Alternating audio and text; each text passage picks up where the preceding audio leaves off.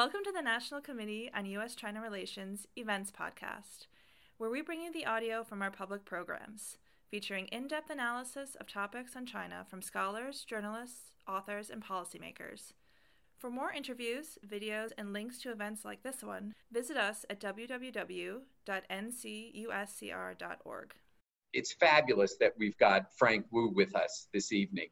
Um, you know, it's he's he's done so much. He's been such a trailblazer uh, for Chinese in America. It's hard to overstate the impact that he's had.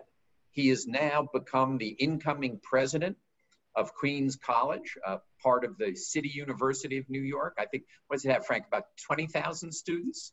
And it's yes. a few miles east of where I'm sitting. Uh, before that, he was dean and distinguished professor at Hastings Law School in San Francisco.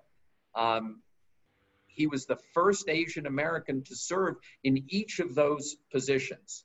He was president of the Committee of 100. And if you don't know the Committee of 100, you should learn about it because it's just about the most important Chinese American organization in the United States that does battle on behalf of Chinese Americans and for US China relations. It's incredibly important. If I went on and talked about all of Frank's other contributions, we wouldn't have time for him to talk. So let me just turn it over to Frank and say, we can't wait to welcome you in person in New York, but it's great to have you on tonight's program. And those of you in Beijing, good morning. Those of you in New York or on the West Coast, good evening. But Frank, welcome. Thank you so much, Steve, and good evening and good morning to everyone. 大家好，我是吴华阳，我在美国出生，在美国长大，我就是美国人。呃，今天晚上用英文好吗？That's uh, about all I can do in Mandarin, I'm afraid. so I'm going to uh, talk uh, first uh, about uh, the history of Chinese immigration to the United States, and then uh, talk about some of the current issues that are on people's minds, even as we shelter in place with COVID-19 and as protests globally are occurring as part of the Black Lives Matter movement.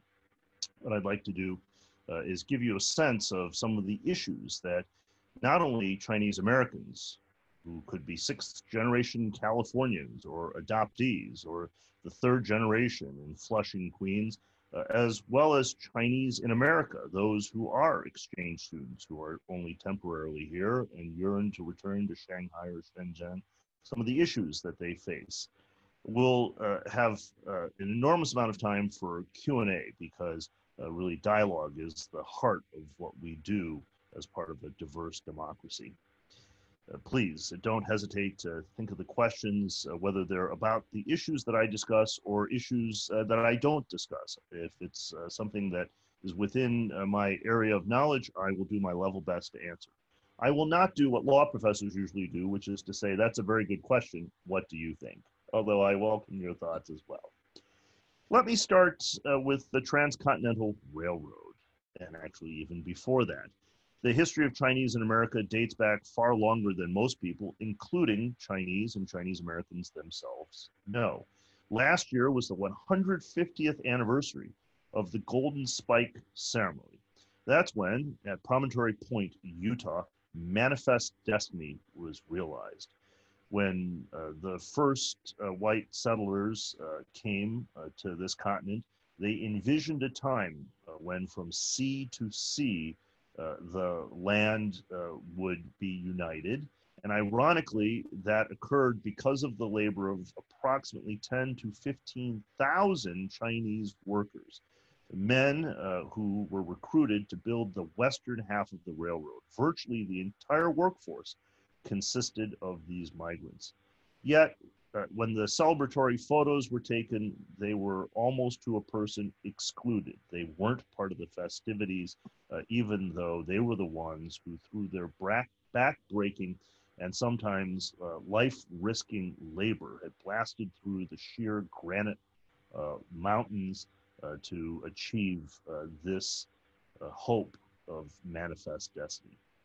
But the truth is, uh, Chinese had been in the United States even before then. This is hard to believe. When I say this, people are skeptical, but you can do what everyone does, which is Google it, uh, especially if you have a VPN uh, that will enable you to access this. There were Chinese soldiers in the United States Civil War, fought between 1861 and 1865, in both the Union and Confederate armies.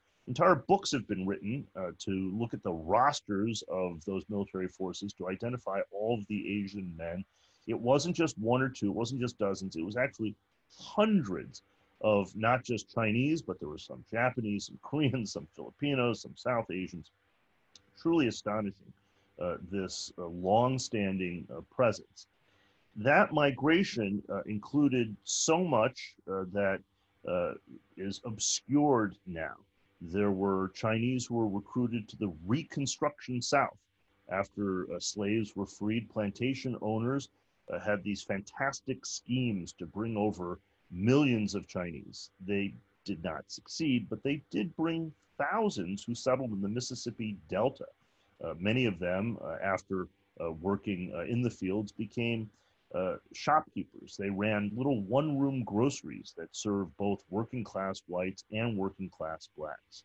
Many then migrated to Houston, Texas, which has a long standing and large Chinese American community.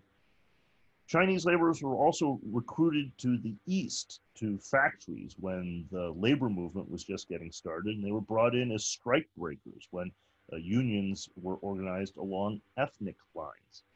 All of this ultimately led to the Exclusion Act in 1882.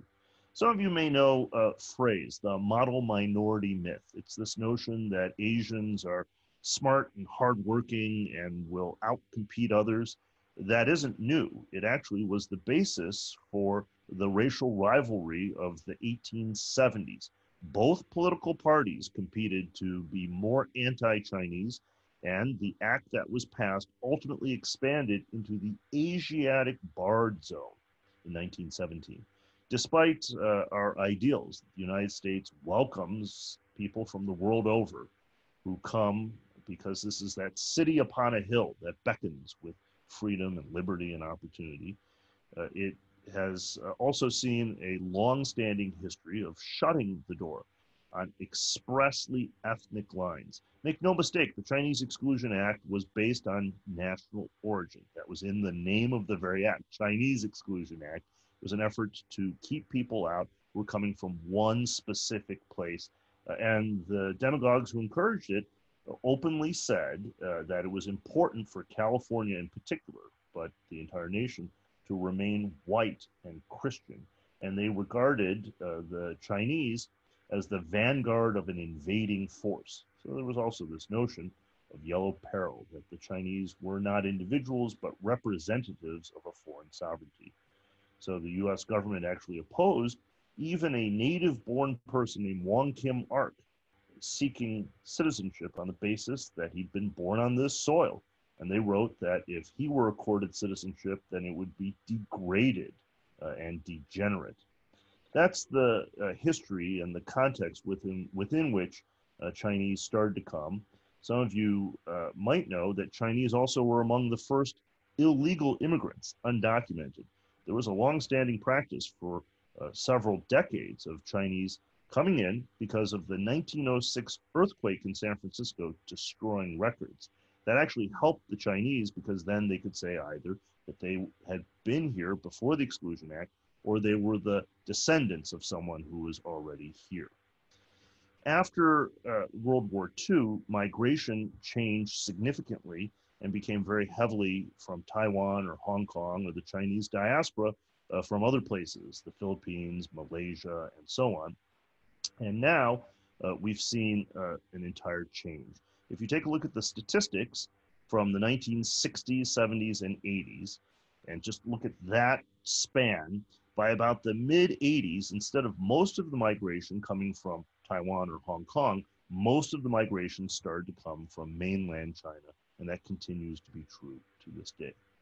The migration is different as well. Now, uh, Asia is ascendant, and China in particular is viewed as a rival superpower to the United States. There's also, uh, through social media, such as we're using, the possibility of transnational community.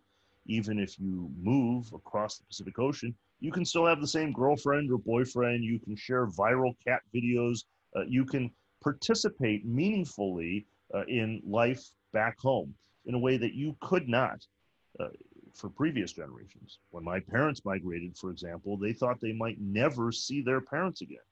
My mother used to write letters uh, almost every day on an airmail envelope. Some of you may just be old enough to remember the pale blue envelopes uh, that you folded so that you use the paper itself as the envelope to save on weight and thus cost of postage, and you would use every part of the paper. They didn't even place long distance telephone calls because an international call like that would have required operator assistance on those old rotary dial phones uh, and would have been prohibitively expensive. Now, uh, with our smartphone, uh, we can do this uh, easily and at virtually no cost. This has altered entirely uh, what migration looks like. And that's the context uh, for what has happened now. And what I'd like to turn to is the contemporary picture of educational opportunities for Chinese in America and some of the issues that might be on your minds perhaps they've been in headlines uh, that you've read. And uh, at the conclusion, before we turn to questions and answers, uh, I'll uh, try to connect this to COVID 19 and the Black Lives Matter movement. So, something has happened uh, recently, uh, and that is that the 350 to 400,000 students of Chinese background coming as foreign exchange students have been described as virtually all of them spies. Uh, if uh, you want a credible report, uh, Politico, uh, Washington Insider magazine, and Vanity Fair both reported that none other than the president himself at a private dinner said to business leaders that he believed all or almost all, that was the quote they used, students coming from China were spies. 美国的政府觉得你们呃都是间谍。Did, did I say that properly? Uh, so, yes, that that was then uh, echoed by FBI uh, Director Wray, who, in testimony uh, before Congress, said uh, specifically the threat was from non-traditional collectors, meaning not cloak and dagger James Bond type professional spies from the movies or television, but instead people posing as scholars and students. Uh, who were coming uh, in order uh, to engage in trade secret theft or outright espionage on behalf of Beijing. Uh, those headlines ultimately led to what's been called the China Initiative. Among the last acts of Attorney General Jeff Sessions, you may recall, uh, he had been appointed to that office. He's since fallen out of favor uh, with the White House. Jeff Sessions uh, left office in late 2018. He served as the highest law enforcement official, uh, the top lawyer for the United States government for about two years. Well, Attorney General Sessions, in November of 2018, among his very last acts, was to announce the China Initiative. That's what it was called. And it was an effort to crack down and to use laws that had been on the books but had not previously been enforced to go after uh, these alleged spies. So that China initiative has led to dozens of prosecutions, and they've just uh, announced in uh, Science magazine uh, that uh, they provided numbers about four or five dozen uh, professors either uh, were fired or resigned or otherwise found to have engaged in wrongdoing. So, what I'd like to do is break down these cases into three categories and then talk a little bit about scale, which is always important to bear in mind when we're talking about China. There are three types of cases I would suggest to you. The first is real cases. I've studied these cases. I am trained as a lawyer. Uh, I've done a little bit of pro bono behind the scenes work, but I don't uh, represent for pay anyone involved in any of these cases. But when you study these cases, I always make it a point when journalists call me to say right up front, I have no doubt. I have zero doubt that China, like other nations, engages in professional espionage activities, including targeting U.S. Uh, companies, U.S. universities, and seeking to acquire sensitive information And that is a problem. So I want to be clear. I have no doubt that that occurs. There are enough cases where, when you look at it, you would say, well, this is not a misunderstanding. This is not a mistake. This is not a misinterpretation. The individuals who are the defendants, they knew what they were doing. They've pled guilty or been convicted. Uh, they were accorded due process. Uh, and this should be punished. It should be deterred. Uh, and there are cases of people who have come under false pretenses. Uh, there are uh, cases uh, in which there are groups of people engaged in a conspiracy. So that's the first category. There, there are real cases. Um, I just have zero doubt about that. And my opinion is it would be foolish to deny that there is some truth, as there is a germ of truth in many stereotypes, exaggerated and distorted. The second category, though, are people who are wholly innocent. They've done nothing wrong, nothing whatsoever, but because of the color of their skin, the texture of their hair, the shape of their eyes, they were reported, typically by a coworker or someone, uh, as a likely spy. The two cases that are most prominent are Professor Xiaoxing Xi. He was chair of the physics department at Temple University in Philadelphia. Uh, the FBI broke down his door, hauled him uh, away in handcuffs, and accused him of uh, selling uh, sensitive information uh, to China. It turns out, though, there was no basis for this. They got their science wrong, and that's not my say so. The prosecutors dropped all the charges. So they walked away from the case. Uh, Professor Xi has uh, now brought a civil suit uh, and has become really a spokesperson on this cause. Someone else, Sherry Chen, was a mid level weather forecaster uh, for the National Weather Service in rural Ohio. Uh, her expertise was predicting floods, uh, and that's what she did. She was an award winning uh, flood forecaster. Uh, she visited a, an elderly uh, sick parent, her, her mother, in China. When she came back, coworkers reported her as a likely spy. she was prosecuted, and all charges dropped. Uh, it turned out that the one database uh, that she did access was a public database that you or I could go look at uh, if we wanted that showed the location of dams, and she was doing nothing improper. She was then fired from her job. She brought a, a federal government civil service complaint, which she won. In a 130 page opinion, the administrative law judge found that there had been no basis to terminate her, that she had been the victim of a gross miscarriage of justice, uh, but the Commerce Department is appealing that and has refused to reinstate her. Significantly, both Xi and Chen are naturalized citizens of the United States. Born in China, they had come here, they had become Americans. Their cases do not stand alone, however. Uh, they're similar to the Wen Ho Lee case uh, and numerous other cases, uh, which, when you look at, uh, you would have to wonder uh, what happened here. Uh, why did these cases, why were they brought? Uh, how could anyone have thought uh, that these hardworking, tax-paying Americans who were no different than their neighbors and coworkers, except for their ancestry, uh, that they were spies? The last category of cases are people who face changing standards or double standards or just something has happened. They did something wrong, but it might not be as wrong as we think it is. And again, I'll, I'll give you some examples. Let's put this into context.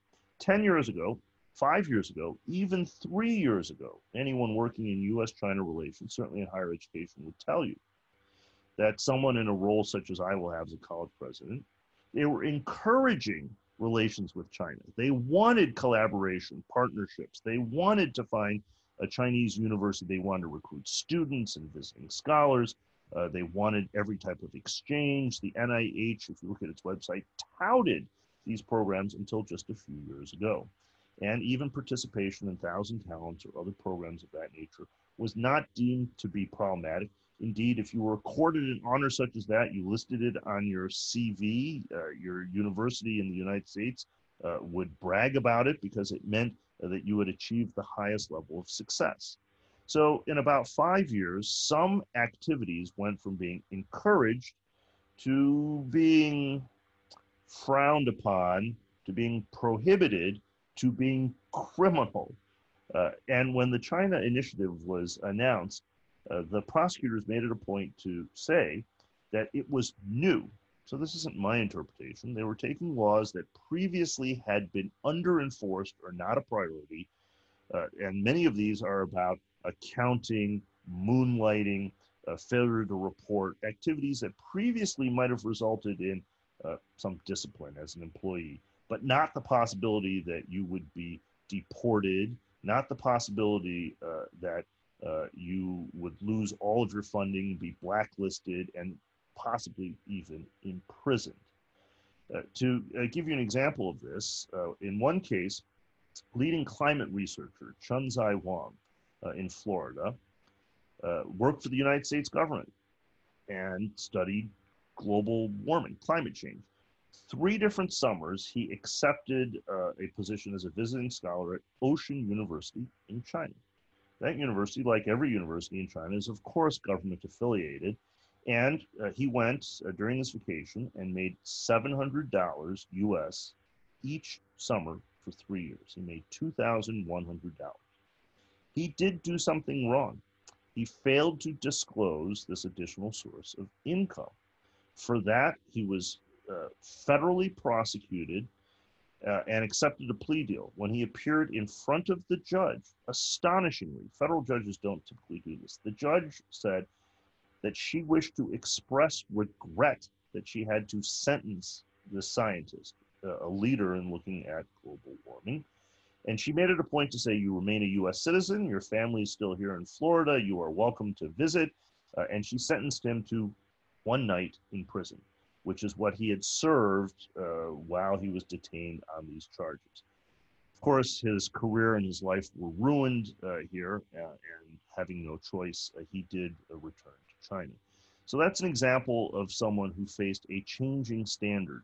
Uh, actions that were not, at the time that he undertook them, the sort of thing that you would face federal felony charges for, but which became uh, something that was so serious uh, that the federal prosecutors in, in the English vernacular would throw the book at you.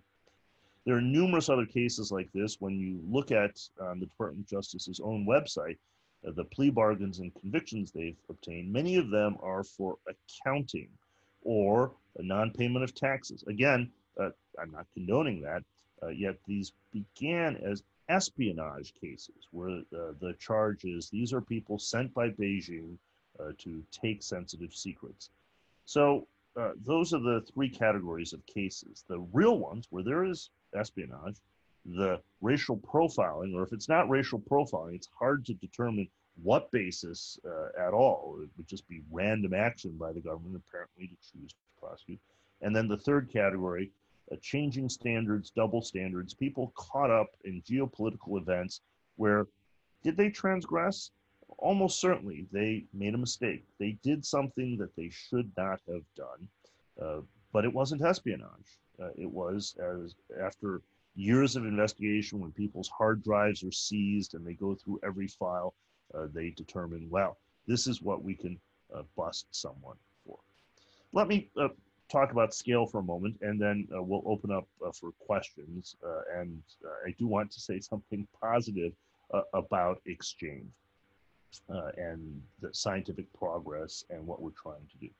One of the things that uh, is striking, I think, for everyone who visits China who isn't from China, even for me as a Chinese American, uh, when I went to Beijing for the first time, uh, I was uh, already, I think, in my 40s. Uh, when you land at the airport there or in Shanghai, you're just struck at the vast scale, right? If any of you have taken um, the uh, subway, the, the tram in from the farthest terminal the Beijing airport, and you ride almost an hour, you think to yourself, where am I? Am I still in the airport? You could take a sizable American airport and all of its runways and put it into just one of the terminals of uh, a major Chinese airport. That's actually important. Uh, let me give you uh, actual numbers. So, as I said, about 350 to 400,000 foreign students, many of you among them, from China specifically, were coming to the United States annually. This is pre COVID 19. Let's suppose for just a moment that 1% of them are wrongdoers. By that, I mean people deliberately intent on coming to engage in espionage, trade secret theft, or otherwise violate US law.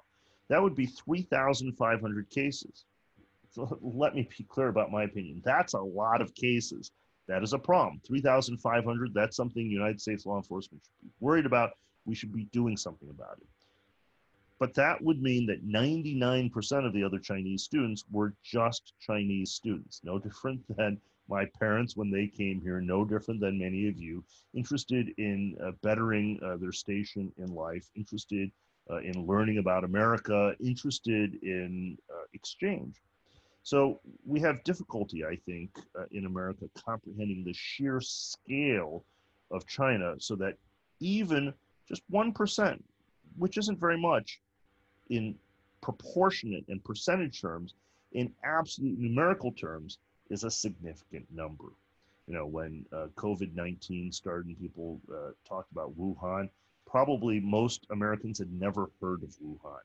And Wuhan, for those of you who know China, you know it is a second tier city. It is not considered first tier city.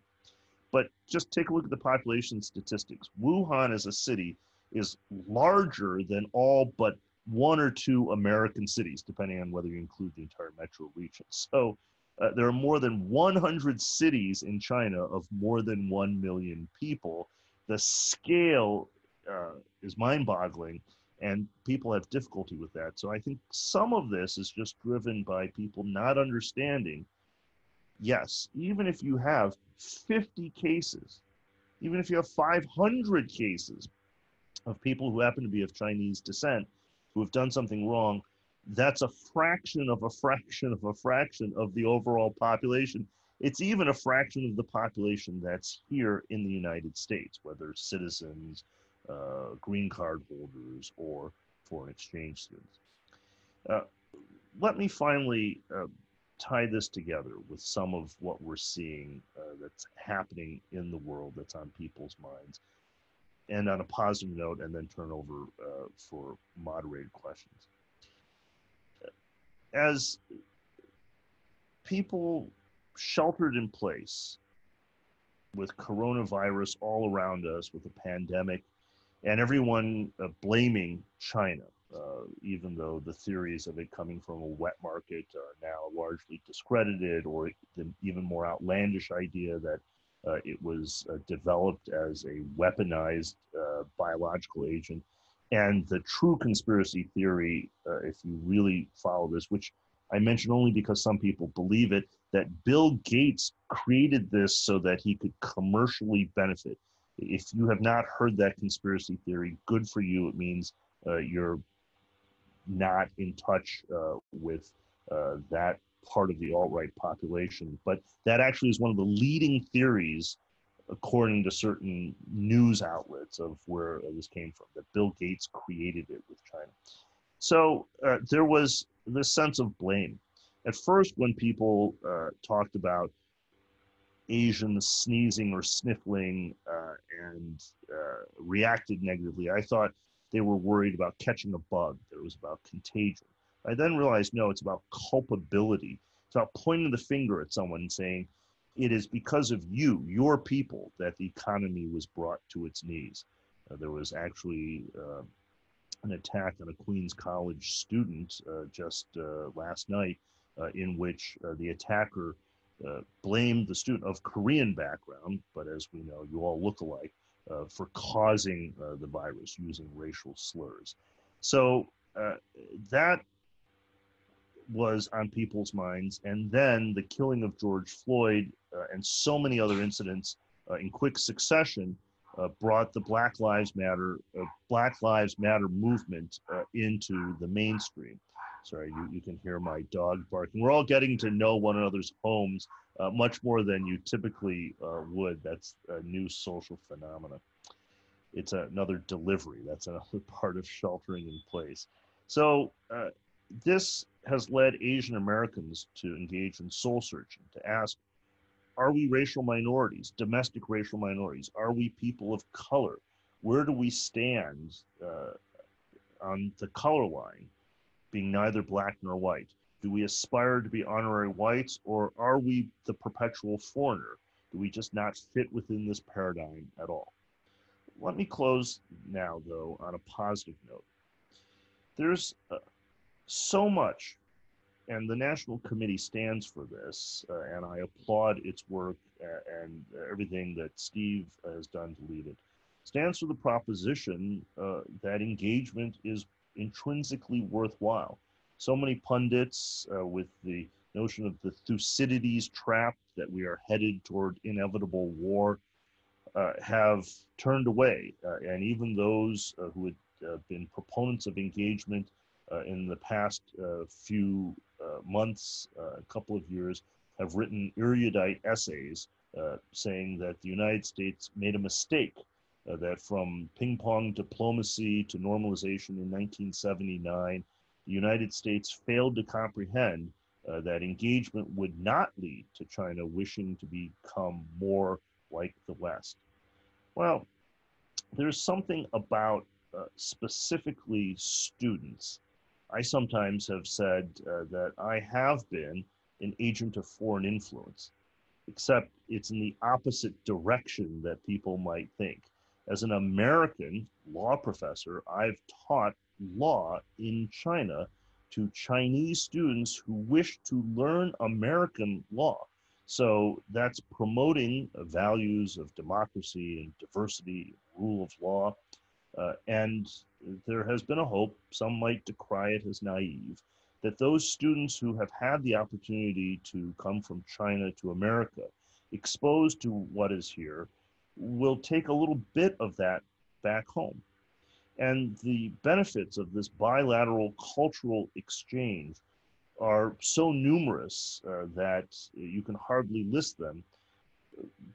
But I'll point to what really makes me think uh, the day will yet come again when America welcomes people from the world over, including China when you look at the success of Silicon Valley, when you look at American uh, research, when you look at entrepreneurs, who is it who drives it?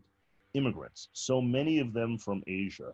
If all of the people of Chinese descent vanished overnight from America, much of the high tech economy, uh, as well as the STEM, science, technology, engineering, and math departments at every university, would instantly collapse.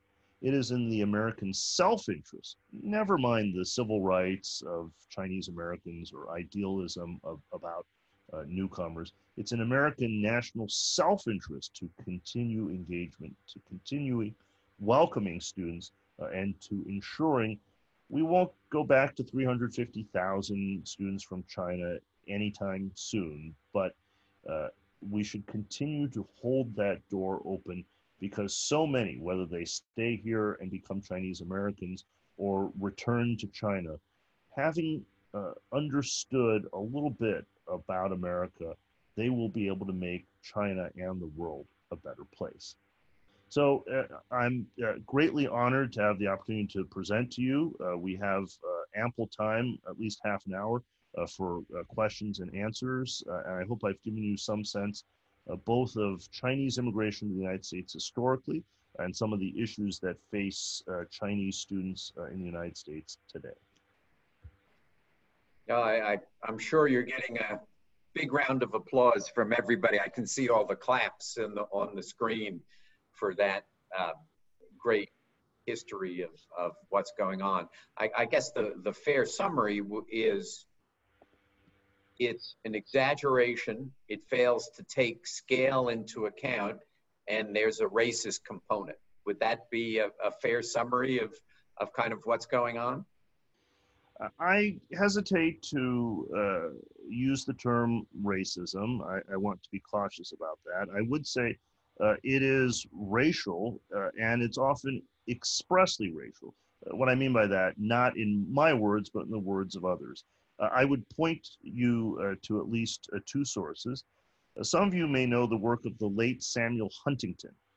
Uh, he was actually a, a, thoughtful thinker. I would not call him a racist. Uh, I think it's important to uh, engage with his ideas, to talk about his ideas. Uh, he uh, held a chair at Harvard where he taught. Steve, no doubt you know his work and perhaps you knew him as a person. Huntington, in 1993, wrote a book it was a prescient book. Uh, people, uh, especially after 9 11, cited his book uh, as seminal and profound, as, as far-sighted. It was a book called Clash of Civilizations. He had uh, written an essay for uh, Foreign Affairs with the same theme and expanded it into a book. And I can tell you the argument of the book in one sentence. He said, he predicted, he said, very soon we will see a clash of civilizations, an ultimate apocalyptic showdown. And he didn't mean cultural war. He didn't mean trade war. He uh, didn't mean Cold War. He meant military war, an actual shooting war where people attempted to conquer lands uh, and kill other people. And he said uh, there would be three powers the West, or the United States, the West led by the United States, Islam, and China. So uh, after 9 11, people really turned back to his work and, and talked a great deal about it, uh, focusing on the West versus Islam theme. Uh, but uh, if you go back and take a look at what he predicted, he thought there would be a three way fight for global supremacy. This uh, was resuscitated. The uh, big ideas thinker at the State Department.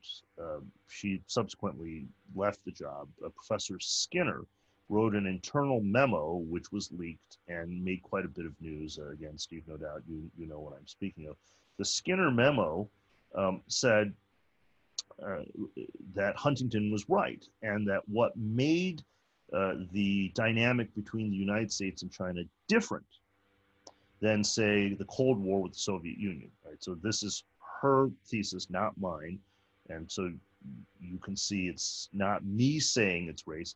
Uh, the Skinner memo said it's because the Chinese are not Caucasian. That that was what made the conflict so markedly different than the Cold War rivalry of the United States and the, the Soviet Union. Now, we don't have to dismiss it as racist. We can actually engage with that and say, well, that's actually that's a mistaken view of the world for a number of reasons, one of which is Russia has always been ambiguous, whether it's East or West, uh, and it's not clear that there's inevitable uh, competition just because a power is Asian or Chinese.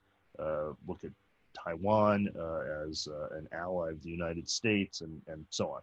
Um, so, uh, but I would say the notion that every person of Chinese descent who comes to the United States is engaged in espionage is on its face preposterous and laughable, but for the fact that it is propounded by people in a position to enforce that through criminal prosecution and investigation. So uh, that my, my position is simple. The people on this call, you are not all spies. Um, and, and, and you, you may be aware, uh, not to engage in conspiracy theories myself, but you may be aware uh, that uh, the FBI reportedly has investigated Americans who have studied abroad in China uh, and investigated specific programs for the possibility that graduates of those programs, when they return to the United States, are engaged in espionage activities. So I, I leave it to you to ask yourself do you think, well, you can ask yourself if you are a spy, and if you think everyone else on this call uh, also is engaged in either espionage or trade secret theft. So, so what do we do? In other words, Frank, I think eh, you know this will be um, decimating for higher education in the United States. You, how many Chinese of the you know, probably the we think there are about 370,000 Chinese students in in um, college and graduate school in the United States.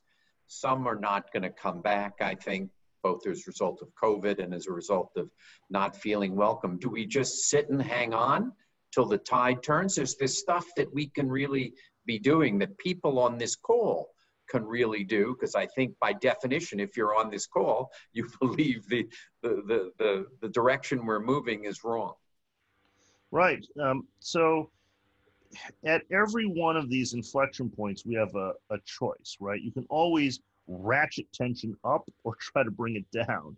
Uh, and uh, Steve, voices uh, such as yours, the national committees, uh, voices that say, look, um, I can tell you what my personal position is. and I'm not speaking on behalf of any institution, any organization.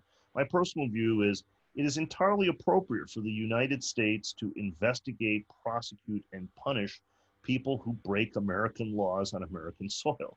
I'm an American. I, I think that is a good thing to do, and it's important that we do that.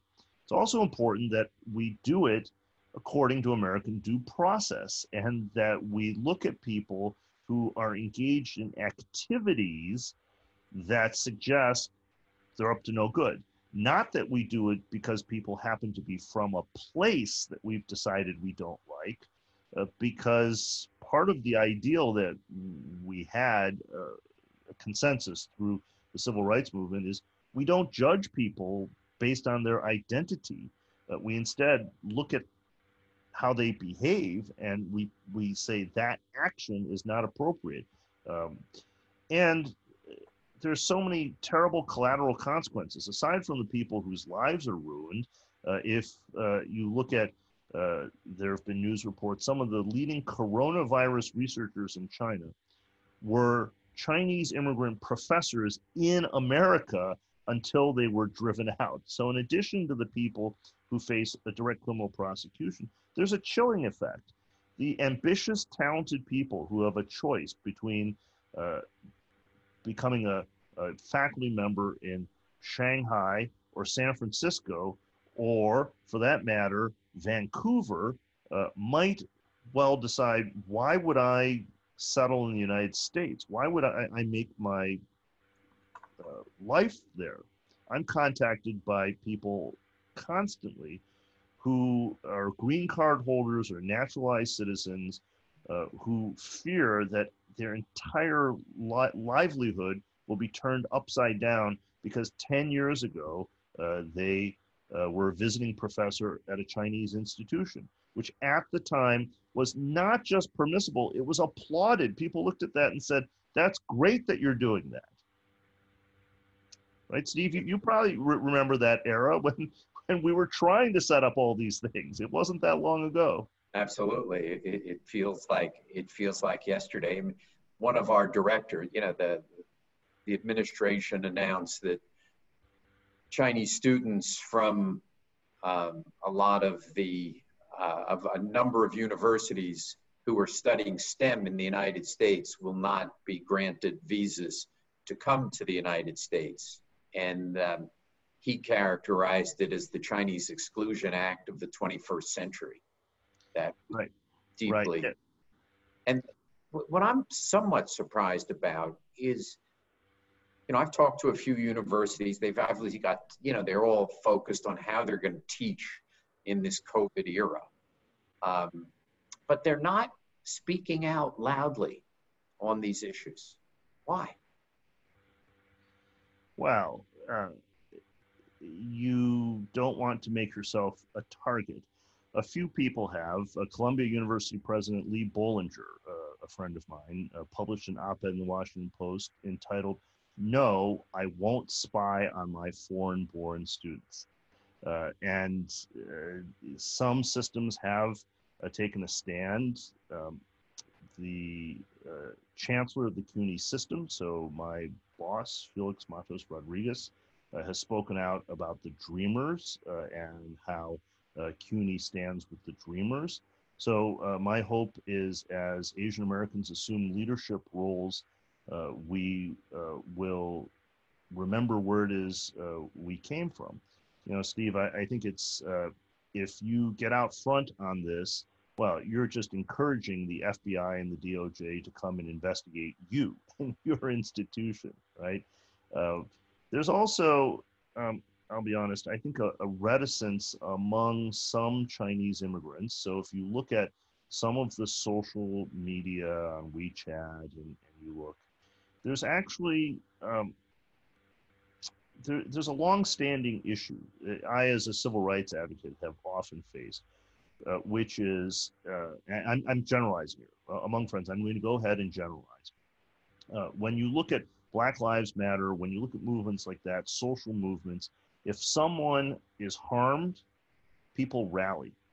What's interesting is in so many cases that I've seen involving people of Chinese descent, the reaction is exactly the opposite. You talk to other Chinese Americans and Chinese immigrants and their views, oh no, I'm, I'm not going to get involved. That, that's trouble, right? Or they say, let me wait and see if he's innocent. If he's innocent, I'll support him. Well, of course, it's too late then because he may have been railroaded. The, the point is to uh, advocate uh, and to provide support uh, to the community. So uh, often, I think there are cultural roots for this. The, the response that Chinese uh, Americans, myself included, that, that we have is exactly the opposite. So every East Asian culture has a, a proverb. The Japanese version is the best known. The nail that sticks up is pounded down, right? What is that about? It's about conformity. It's about not sticking out. It's about deference to one's elders, fidelity to tradition. There's a Chinese saying, right? The loudest duck is shot first by the hunter, um, right? So, so that's all about, you know, you do not want to be in that position. Compare that to the American adage, the squeaky wheel gets the grease, right? It's entirely the opposite attitude. So uh, I think that that's why. But uh, if if you speak out, I will speak out. Let, let's do it together. For more interviews, videos, and links to events like this one, visit us at www.ncuscr.org.